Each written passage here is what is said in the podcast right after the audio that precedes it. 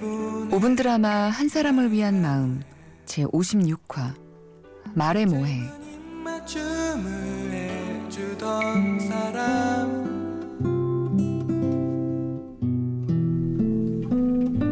나는 중고 에어컨을 설치해주는 일을 하고 있는데 3년 전 우리 매장 근처에 작은 옷가게 하나가 들어섰다. 무슨 인테리어 공사를 그렇게 요란하게 하는지 며칠 동안 소음 때문에 머리가 지끈거릴 정도였다. 그래서 두고 보자 하고 벼르고 있는데 매장으로 천장형 에어컨 설치 문의 전화가 걸려왔고 달려간 곳은 아니나 다를까 그 옷가게였다. 마치 명랑 만화에서 튀어나온 것 같은 그 사람은 장사를 하는 게 처음인지 질문이 참 많았다. 그리고 나중엔 나에게 연예인 누굴 닮은 것 같은데 평소에 그런 소리 안 듣느냐며 혼자 깔깔 웃어댔다. 머리에서부터 발끝까지 온통 스마일인 그녀를 보면서 나는 사람이 어쩜 저렇게 박지? 하고 생각했었다. 그 생각을 하는 사이 에어컨 설치가 끝났고 나는 의례 그렇듯 명함 한 장을 내밀었다.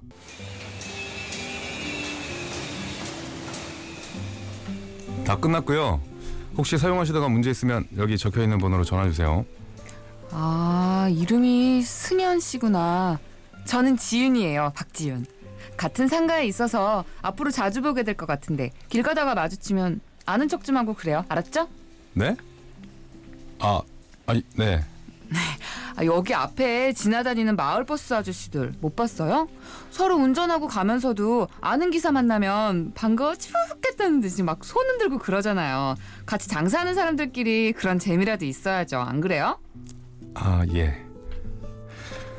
그 후 그녀는 하루가 멀다 하고 우리 매장에 들러서는 뭐예요? 하고 물었다. 어떤 날은 음식을 나눠주기도 하고 어떤 날은 폭탄 세일까지 했는데 재고가 남았다며 툴툴거리다 가기도 했다. 그런 그녀를 보면서 나는 처음엔 친화력이 참 대단한 사람이구나 했다가 오늘은 장사가 좀 됐나? 했다가 나중엔 올 때가 됐는데 왜 안 오지? 하고 서서히 관심을 가지게 됐다. 그러던 어느 날이었다. 그녀가 에어컨에 물이 새는 것 같다고 해서 갔는데 그날따라 화장도 옷차림도 어딘지 모르게 달라 보였다. 봄바람이 날리며 흩날리는 벚꽃잎이 좋은 일 있어요?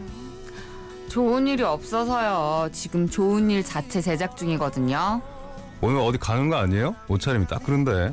이 옷 괜찮아요? 신상인데 너무 예뻐서 그냥 제가 하나 입었어요. 나한테 주는 선물이랄까. 아, 이런 날 누가 나한테 꽃 구경이나 가자고 했으면 좋겠다. 자, 이제 물 떨어지는 거 없을 거예요. 가스도 채워놨고. 그게 아니라 오늘 저녁에 뭐예요? 뭐 운동하고 집에 가서. 저기요, 모르는 거예요? 아니면 모르는 척하는 거예요? 제가 지금 꽃 구경 가자고 데이트 신청하는 거잖아요. 예? 저랑요? 왜? 아니 그걸 꼭 말로 해야 알아요? 그녀가 그걸 꼭 말로 해야 알아요? 하면서 날 쳐다본 순간 나는 얼른 눈길을 돌리고 말았다. 내 동공에서도 내 마음에도 강도를 측정할 수 없는 지진이 일어나는 것 같았기 때문이었다. 그렇게 떨리는 목소리로 나중에 봐요 하면서 뛰어나왔는데 평소에 안 쓰던 광대뼈가 자꾸만 실룩거리기 시작했다. 내가 왜 이러지?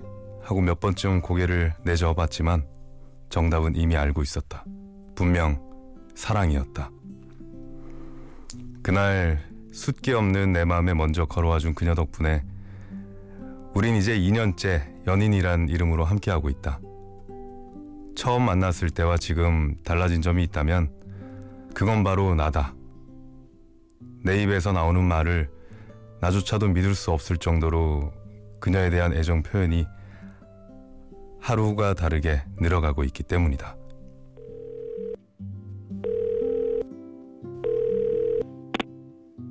여보세요? 뭐해? 나? 나 지금 좀 바빠. 나중에 통화해? 야, 언제는 주말에 꽃구경 가자며. 에휴, 송중기가 꽃인데 밖을 뭐하러 나가. 군인들은 왜 저렇게 멋있어? 에헤이, 군대 가면 그런 사람 절대 없거든. 저 그냥 드라마야, 드라마. 뭐래? 송중기도 군대 있다가 얼마 전에 제대했거든. 야, 넌 걔가 그렇게 좋냐? 그걸 꼭 말로 해야 돼? 아, 내가 너네 집에 지금 TV 폭파시키러 갈 테니까 나 기다려.